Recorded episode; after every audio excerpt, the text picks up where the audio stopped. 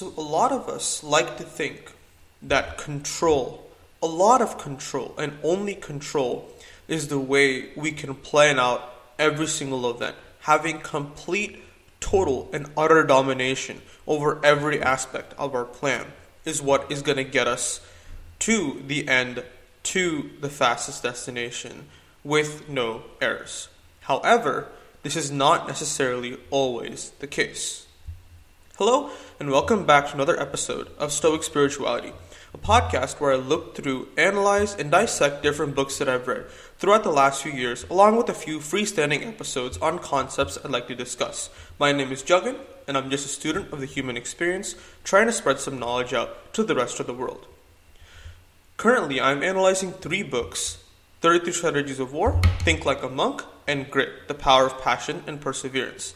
Look through my other episodes if you'd like to see more content on that. And currently, the book I'm going to be analyzing is The 33 Strategies of War, specifically strategy number 6 Segmenting Your Forces, the Controlled Chaos Strategy. So, as I mentioned in the beginning of this episode, our inclination is to think that the more we control, the more we dominate over every single painstaking detail, the better we're going to be. While this may be true in specific cases where you're the individual arbiter of your own destiny, or the individual controller of your own way of life, more often than not, it's not going to be like that. Remember, the future belongs to groups that are fluid, fast, and non-linear. This means that these are groups that don't follow a set book of principles over every single thing that they do.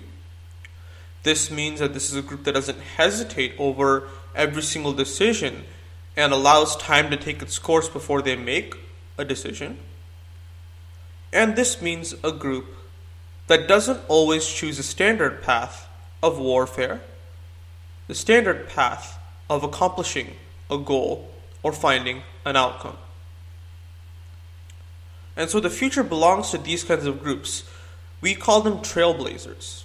We call them people that do not necessarily follow the handbook that everyone else has followed through. And one interpretation or one analogy that can be made are those who do not follow the typical 9 to 5 routine.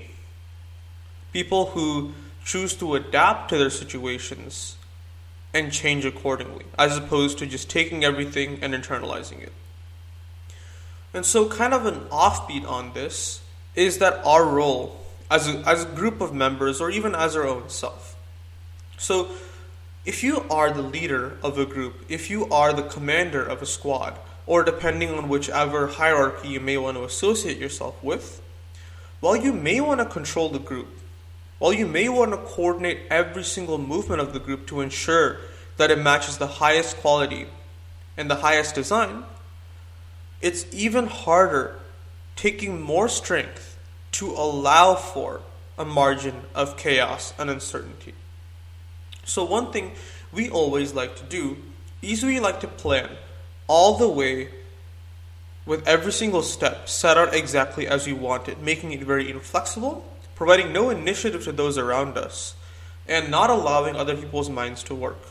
By providing a very strict and non negotiable kind of template to those who work under us or to those who work with us, we may hold the chaos and uncertainty, but we also hold the initiative and the new ideas that other people may or may not have.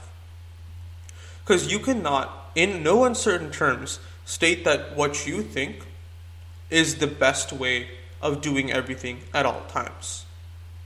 And so, by allowing for this, you allow for other ideas to flourish in of its own self. So, another way of kind of implementing this is the idea of decentralization. It's about the concept that I just discussed in terms of not controlling every minutia detail of your group. By allowing your army, your people that work under you, to segment into teams with kind of clear strategies or goals or points of accomplishment that are necessary,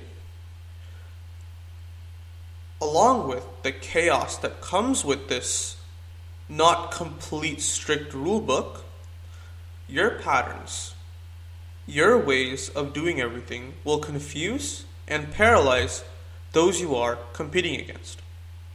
So, one way that Napoleon did this is that he would provide kind of a guide. He would provide a clear mission.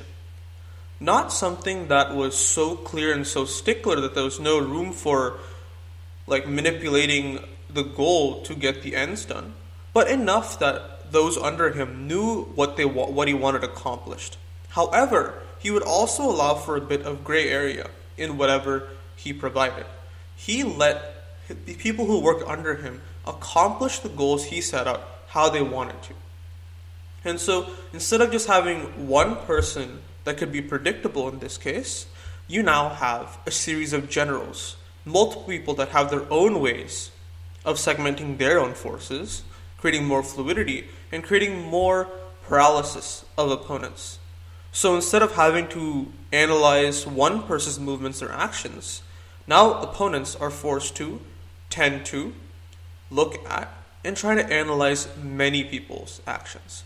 So if you can think about this in terms of a business model, say you are a CEO, say you are a leader, or even a manager of a series of people who are trying to make it out farther into the world. One inclination we want to have is you want to provide every single thing to do with every single T crossed and every single I dotted. But instead, if you just find yourself providing a mission and allowing people to take their own initiative, not only will you find that their motivation increases because they have a sense of independence and freedom, but you will find that sometimes the mission that you wanted accomplished will be done in a unique way that might have been better than your primary foresight. Because in the end, strategically speaking, fluidity will bring you far more in what you are looking for than petty domination will. And if you want to separate yourself from the crowd of sticklers and following every single dogmatic principle with no room for improvement, have the secret formula you want to get accomplished. Have the ideology you want to be accomplished. But instead of carrying it out, plan out the preceding steps and give yourself some margin of error, some uncertainty, some wiggle room and allow yourself to plan for A, B, and C.